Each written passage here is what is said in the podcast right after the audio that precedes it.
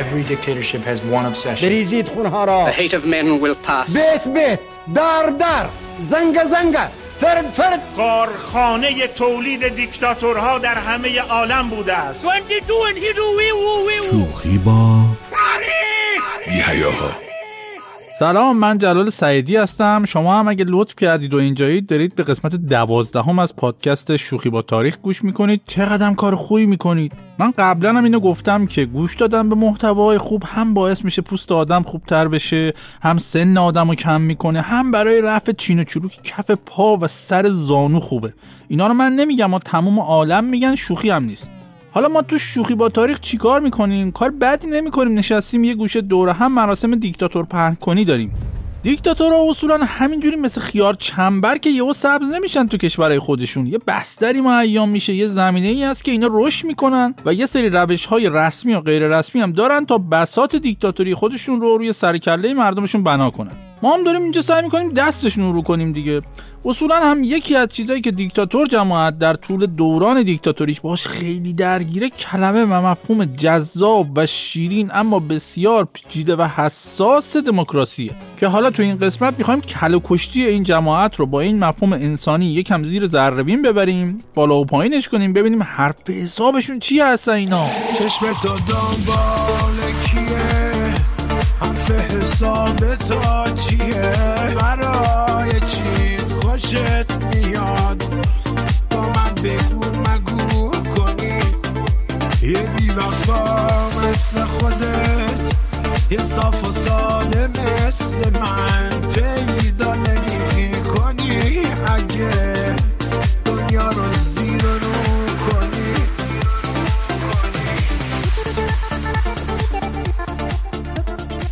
درسته که کلمه دموکراسی به معنی حکومت مردم برای من و شما کلمه قشنگیه و خیلی همون اصلا شبا که میخوابیم خواب می‌بینیم دموکراسی رو در آغوش گرفتیم و داریم با هم میچرخیم و میگردیم و دموکراسی یا میدوه میره لای بوته گلا میگریزه از دستمون. ما هم دنبالش میدویم و بالاخره یه گوشه گیرش میندازیم و اینو چی شد؟ کجا رفتم؟ فیلم هندی شد چرا دوباره؟ هیچی بابا میگم یعنی ما خواب دموکراسی می‌بینیم و دوستش داریم. ولی برای یه دیکتاتور که علاقه مادرزادی به حکومت تک نفره داره دموکراسی بیشتر یه فوشه. یعنی اون اولا که مفهوم دموکراسی اختراع شده بود اصلا بعید نیست اگه یه دیکتاتور می‌خواست به کسی فوش بده بهش می‌گفت مردی که یا زنی که فلان فلان شده دموکرات. خجالتم نمی‌کشه اومده تو چشم من نگاه می‌کنه میگه چرا آب تو تلمبه است؟ چرا چکش قلمبه است؟ تو خودت دموکراتی باباتم دموکرات مادرتم دموکرات جد و آبادتم دموکراته. اصلا مادر دموکرات و پدر دموکرات و عمه دموکرات و اینا فوش خاص دیکتاتورا بوده انگار اون موقع. ولی بعدا به خصوص تو قرن 20 و 21 و به خصوص در بعد از جنگ جهانی دوم دموکراسی مد روس شد دوستان.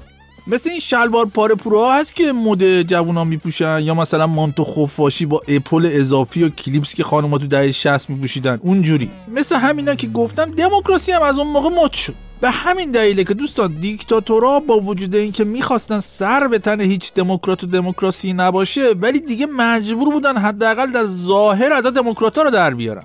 البته فقط هم بحث بحث مد نیست مشکل از اونجا شروع میشه که خب وقتی یه دیکتاتوری به قدرت می‌رسه توی کشورش همینجوری شرط پرتی که نمی‌تونه قدرت رو تحکیم کنه بزنه دهن مهن مردم و سرویس لازم بکنه. کشورهای دیگه باید به رسمیت بشناسنش. بانکهای خارجی باید بهش پول بدن وام بدن هواشو داشته باشن. کلا باش را بیان تو دنیا. دنیا هم که بر اساس مد روی دموکراسی حساس میری میگی وام بده میگه اول دموکراسی تو نشونه عمو بده ببینم. دیکتاتورها هم باید نشون بدن دیگه دموکراسیشونو.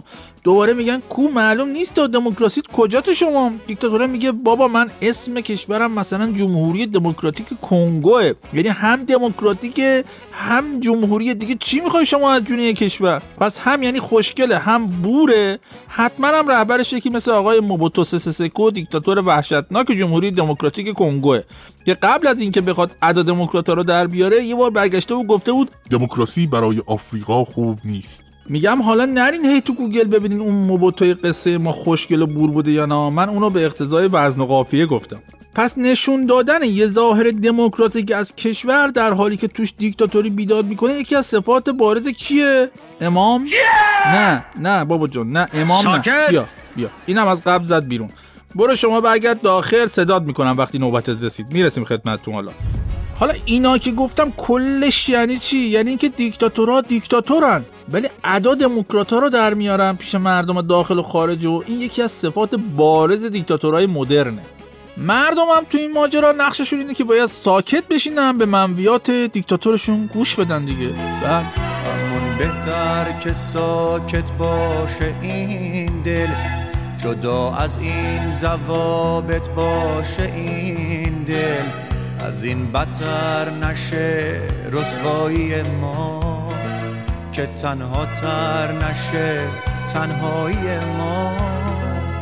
سال هاست ما ایرانی ها یه جمله معروف رو شنیدیم و بعد از شنیدنش هم کهیر زدیم. چی اون جمله؟ این جمله. در عوض امنیت داریم. یعنی اگه اینو نداریم اونو نداریم فلان چیز نیست به همان چیز کمه این خرابه اون نمی‌دونم کم بوده فلان. در عوض چی داریم؟ امنیت داریم. اتفاقا این روش اگه این نداریم در عوض چیزای دیگه داریم یکی از روش بسیار بسیار معروف و شناخته شده دیکتاتورهاست که به ملتشون ثابت کنن که من خوبم برای شما. اگه دور از جونم زبونتون لال من برم یا بمیرم یا فلان رقیبم بیاد سر کار شما بیچاره میشید و دنیا رو پلشتی ها و زشتی های فراوان در بر می‌گیره. دشمنان خارجی میان مملکت رو قارت می‌کنن باندای تبهکار قارتگر. وا وای وای اصلا یه وضعی میشه. پس چی؟ پس سایه منو بالا سرتون داشته باشید نمی‌ذارم آب تو دلتون تکون بخوره. خیالتون راحت. واقعا فرو کردن این گفتمان تو حلق مردم کار می‌کنه. مثلا گواتمالا تو آمریکای مرکزی اصولا کشور قتل عام هاست. و حتی بعضی از نهادهای حقوق بشری بعضی از این قتل عام های اونجا رو مستاق نست کشی می‌دونن. به خصوص تو دهه 60 میلادی دولت نظامی که تو این کشور سر کار بود به قدری از این کشتارها به خصوص در مورد سرخپوستای اون کشور انجام داد که اصلا به اون کشتارها می‌گفتن هولوکاست خاموش. تو این کشور حتی تو دهه 80 هم یک بخش مهمی از خدمات دولت نظامی شامل ترور و کشتن مردم بوده. برای چی؟ برای که در نهایت بگن چی؟ در عوض امنیت دارید مردم. اصولا اونجا هم دولت و هم معترضین که بعضی شورشی هم صداشون می‌کردن مدل ارتباطشون با هم دیگه مدل قتل عامی بوده. یعنی دولت می‌خواسته به معترضین یه پیامی بده یه جا قتل عام می‌کرده. اونا می‌خواستن به دولت بگم ما رو دست کم نگیم می‌رفتن یه جا دیگه قتل. عام می‌کردن در حالی که یه نهادی به اسم بازیابی حافظه تاریخی فهرست 422 تا قتل عام رو منتشر کرده که هر دو طرف توش دست داشتن. این بوده وضع مملکت. شیر تو شیری اوضاع هم در این حد بوده که توی انتخابات ریاست جمهوری 7 مارس 1982 این کشور ژنرال هانیبال گوارا بعد از برگزاری انتخابات ریاست جمهوری اعلام کرد زیمپس ایشون رئیس جمهوره. ولی چی؟ چایده بود. چون فقط 16 روز بعد یعنی روز 23 مارچ یه ژنرال دیگه علیه ایشون یعنی ژنرال قبلیه کودتا کرد. و گفت بیشین بابا حال نداری؟ از امروز اصلا من رئیس جمهورم. از اون برم چند ماه بعد یه ژنرال سوم دیگه علیه دومیه کودتا کرد. گفت همه بشینیم بابا از امروز من رئیس جمهورم اینجا اینجوریه. خلاصه ژنرال ها اونجا با هم کودتا بازی می‌کردن اون موقع. تا اینکه بالاخره از دهه آخر قرن بیستم دموکراسی سر شکلی گرفت تو این کشور و دولت های نظامی تموم شدن. اما خب مگه کشوری با این پیشینه به این راحتی ها مشکلاتش حل میشه؟ مردم هم که خب قربونشون برم خیلی زود یادشون میره خیلی چیزا رو دیگه. یعنی وقتی که آمار فعالیت باندهای مواد مخدر توی گواتمالا خیلی بالا رفت مردم دوباره دلتنگ اون رو وقتهایی شدن که بالا سرشون یه ژنرال قدر قدرت بود که اگه کسی پاشو چپ میذاش مثل خیار سرشو یا تهشو یا چه می‌دونم یه جای دیگه شو میبریدن میذاشتن کف دستش. پس چی شد؟ سال 2012 در اوج دلتنگی رفتن به یه ژنرال نظامی دیگه رای دادن و کشوری رو که با ضربات بیل از دست نظامی گرفته بودن دوباره گذاشتن تو سینی و تقدیم این عزیزان کردن تا اینا بیان بگن مردم شهید نپرپر و همیشه خارج از صحنه گواتمالا. درسته که وضع مملکت خرابه. درسته که اگه کسی پاشو کج بذاره ما میخوریمش رسما. ولی در عوض چی داریم؟ امنیت داریم. یعنی چی؟ یعنی من اگه نباشم وضعتون خیلی خراب میشه. خیلی اصلا یه وضع. من اگه نباشم کی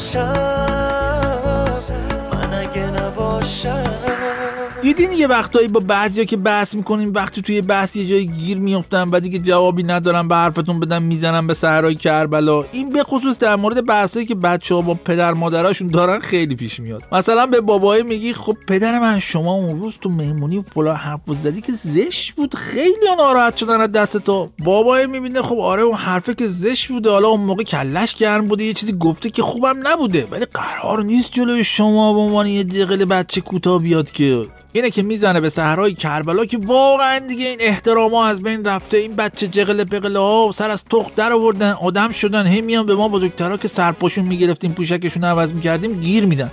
واقعا کجا رفت اون حرمت ها من از صبح تا شب می‌رفتم یا اون جون میکندم یه نون باگت حلال در بیارم سر سفره تو نرخر بزرگ شی. حالا اومدی به من گیر بیدی حالا شما یه توضیح بده. بابا جان من از خدمات شما در زمینه تامین نان باگت حلال در دوران طفولیت تشکر می‌کنم. ولی اینا چه ربطی داره آخه؟ نه دیگه. پدر در مسیر صحرای کربلا هستن. هر تلاشی هم برای برگردوندنش بکنید موجب گرد و خاک بیشتر میشه. این تاکتیک زدن به صحرای کربلا برای اینکه حواس مردم رو از مفاهیم بشری درخشانی مثل دموکراسی پرت کنن از صفات بارز خیلی از دیکتاتوراست. حالا روشاشون هم مختلفه در این زمینه دیگه. مثلا بعضی از این سیستم های دیکتاتوری تا میایین ازشون درخواست دموکراسی می‌کنیم میگن بله ما که اصلا ته دموکراسی هستیم منتها نه دموکراسی منحط غربی. شما چرا انقدر قبل زده و خود فروخته و منحط و اینا هستین؟ ما خودمون اینجا تو کشورمون دموکراسی مزگان داریم. اصلا انقدر با حال این غربیان باید بیان از ما یاد بگیرن. یعنی میان با ننه من قریبم بازی مفهوم دموکراسی رو به یه چیزی ضد خودش تغییر یا تقلیل میدن. بعد اسمش هم می‌ذارن دموکراسی بومی. درست مثل این خودروسازای ایرانی که موتور این ماشین رو ور میدارن می‌ذارن رو شاسی اون ماشین یه اتاق اسقاطی اون یکی ماشین هم می‌ذارن تنگش. اسمش هم می‌ذارن چی؟ تولید ملی. مثلا میگن هوجین تاو رئیس جمهور سابق چین فقط توی سال 2009 توی سخنرانیاش بیش از 60 بار کلمه دموکراسی رو به یه اشکال عجیب و غریبی به کار می‌برد. تا قشنگ تا خرخره این واژه رو جوری بومی سازی کنه که نه خودش نه مردم نه باقی افراد حزب کمونیست بفهمن چه خبره. حالا ایشون که حداقل ادای دموکرات‌ها رو در می آورد. کسی که بعدا رئیس جمهور شد و هنوزم بر سر کار یعنی آقای شی جین پینگ همون اداها رو هم در نمیاره اصلا با تعارف معارف گذاشته کنار. یا مثلا اگه یادتون باشه تو اپیزود نهم مفصل به استاد تئودور اوبیانگ دیکتاتور گینه استوایی و آقازادش پرداختیم.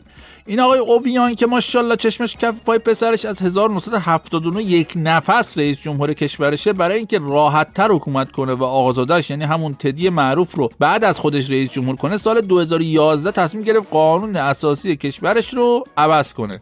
خب غربیا معمولا در اینجور مواقع سرصداشون در میاد دیگه. اوبیان که هم شاکی شد گفت با ما تو کشورمون به سبک خودمون داریم دموکراسی ایجاد می‌کنیم. این غربی مربی هم دوره نیافتن به ما درس دموکراسی بدن. ما دموکراسی به سبک خودمون داریم. لذت بردید. اینجوری دوستان. دموکراسی رسما در دست این عزیزان دیکتاتور خمیر بازیه. هر جوری بخوام باهاش ور میرن که قدرتی خدا همیشه هم وقتی کلی با خمیر دموکراسی بازی بازی کردن و رفتن باهاش محصول بازیشون یه چیزی شبیه خود خود خود خودشون میشه. به انسان رای خواهی داد. به عنوان عکس یا تبلیغ. به اسم بهتر از هیچه دموکراسی در تعلیق کسی که فکر کرد از نمایی خوب پیدا کرد. به جای دیدن یک فیلم میان پرده تماشا کرد. از آزادی اگر گفتن